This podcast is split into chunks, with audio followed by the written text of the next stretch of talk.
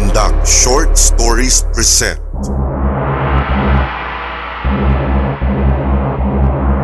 Gimbal at Sindak ang ikalawang bahagi a horror story collection na isinulat ni Vel Ann.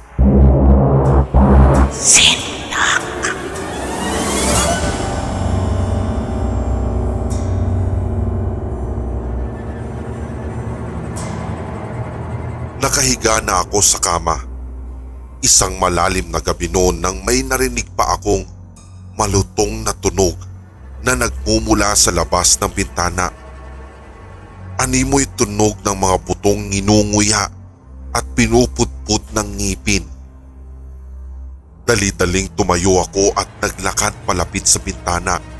Ngunit pagsilip ko doon ay wala naman akong nakita. Walang kahit katiting na buto o hayop man lang akong mahagilap hanggang sa dulo ng kalsada na naiilawan ng streetlight. Napasimangot na lang ako at naglakad pabalik sa kama, nahiga at saka nagtalukbong ng kumot. Ngunit walang ano-ano. Ewan at bakit pumasok sa isipan ko ang isang nilalang at kung ano ang ginagawa nito sa dilim. Meron daw itong mapupulang mga mata. Mahahaba at matutulis ang mga kuko nito. Mabalahibo ang buong katawan at ang ilong nito ay kahalintulad ng mga nasa unggoy. May mahaba at matutulis din itong ngipin na perpekto para manguya ang matitigas na buto. Pinulot nito ang huling buto na nasa lupa para nguyain at putpurin ng pinong-pino gamit ang mga ngipin nito. Nang maubos na nito ang huling buto na nakalatag sa lupa ay tumayo ito. Naglakad sa kalye kung saan iisa lang ang streetlight na umiilaw. Naglakad ito papalapit sa pinakamalayong bahay na malayong maabot ng sinag ng streetlight. Iniisip nito ang susunod na bibiktimahin. Naaamoy daw kasi nito ang takot. Lalo din itong ginaganahan. Lalo kong natatakot ang kanyang mga bibiktimahin. Lumuhod ang mabalahibong nilalang at hinay-hinay na tinatanggal ang kumot ng kanyang biktima. Bigla na lang akong nakaramdam ng ginaw dahil nahulog ang aking kumot sa ilalim ng kama. Dali-dali akong bumalikwas at kinapa ang kumot na nahulog. Ngunit natulos ko nang maaninag ko ang isang maitim at mabalahibong nilalang na may mapupulang mata sa gilid ng aking silid na katulad ng aking iniisip kanina.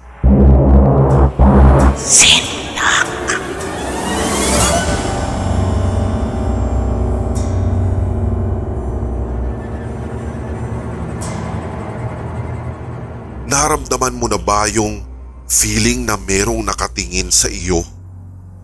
O hindi kaya'y may naramdaman kang may nakatayo sa likuran mo pero kapag nilingon mo naman ay wala.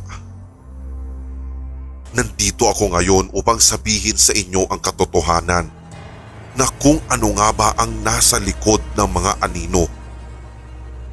Ano nga ba ang nakatitig sa iyo at hindi mo naman makita pero nararamdaman mong titig na titig ang mga mata nito sa iyo.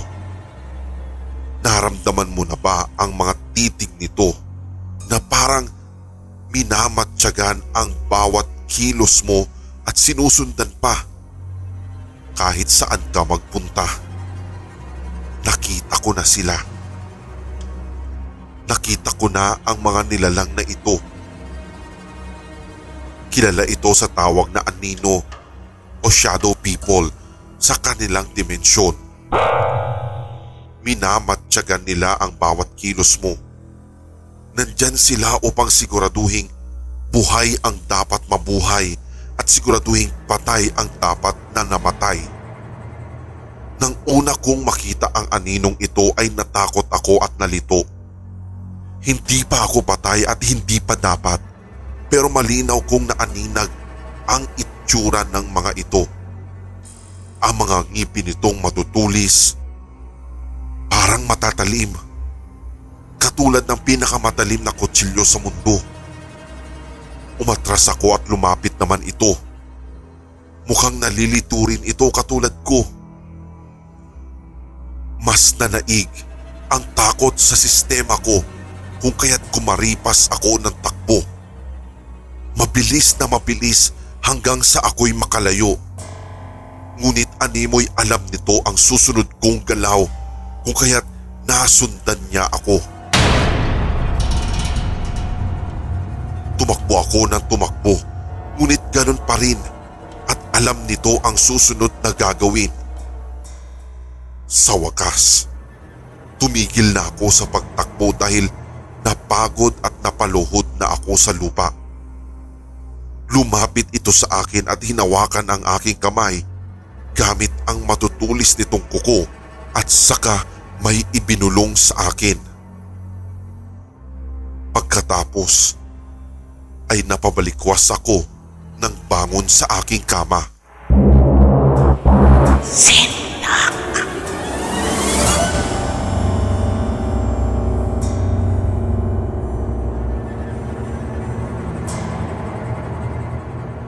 Narinig ko ang mga yabag na iyon na parang umalingaw-ngaw pa sa buong bahay.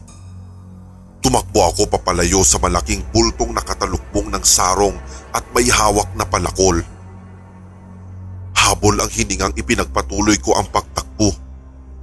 Ang mga kamay ko ay duguan at maraming sugat. Dahil ito siguro sa pagsalag ko sa palakol na balak tumama sa aking dibdib at leeg. Kumukulo na ang tiyan ko dahil sa gutom pero isinawalang bahala ko na lang dahil mas importanteng makahanap ako ng pwedeng mapagtaguan. Lumiko ako sa kaliwa at nagtago sa madilim na lagayan ng mga kahon at sako. Narinig kong papalapit ng papalapit ang kanyang mga yabag at halos marinig ko na rin ang tibok ng puso ko dahil sindak na sindak ako sa mga nangyayari. Pinipigilan ko ang sarili kong sumigaw at humingi ng tulong. Tumulo ang mga luha ko sa aking mga mata dahil takot na takot talaga ako. Pinigilan ng kamay ko ang aking bibig na magpawala ng kahit higpi, kahit konti lang dahil nasa harapan ko na ang bulto na animoy may hinahanap. Ipinagdarasal ko na sana'y hindi niya ako makita sa tabi kung saan ako nagtatago. Pero sa pakiwari ko, may alam na siya kung saan ako naroroon ngayon.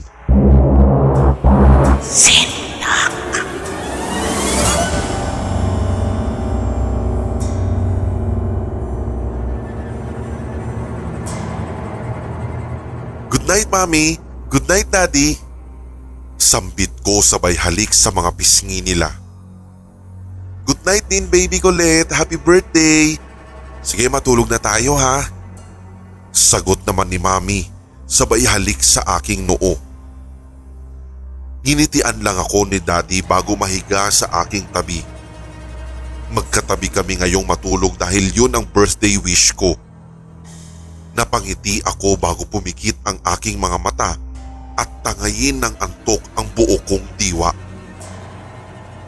Naalimpungatan ako dahil nakaramdam ako ng matinding uhaw. Kinapa ko pa ang cellphone ko sa ilalim ng unan at tiningnan ang oras at nakita kong alas 4.30 pa lang ng madaling araw. Hinay-hinay akong umalis sa kama para hindi magising si na mama. Nagpatuloy ako sa kusina at nagsali ng tubig sa baso at saka ininom. Nang maibaba ko ang baso ay nahagip ng paningin ko ang isang bulto ng lalaki.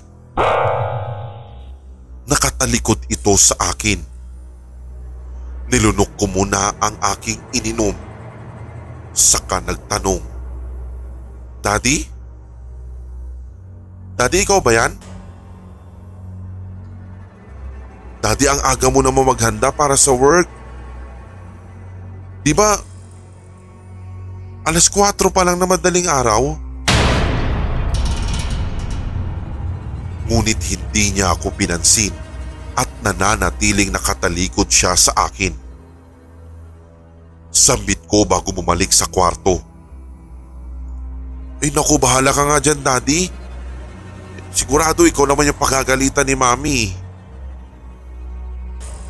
Pagpasok ko ay isinara ko ng maigi ang pinto bago maglakad papalapit sa kama.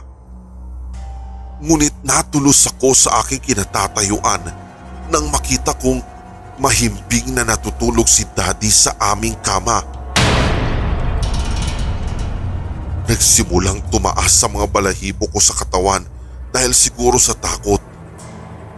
Dali-daling sumampa ako sa kama at yumakap kay Mami. Chinek ko ang phone ko at nakita ko ang date. Linggo nga pala ngayon at walang pasok sa opisina si Daddy. Kung nandito si Daddy at nahihimbing na matulog, sino ang aking nakita kanina sa baba?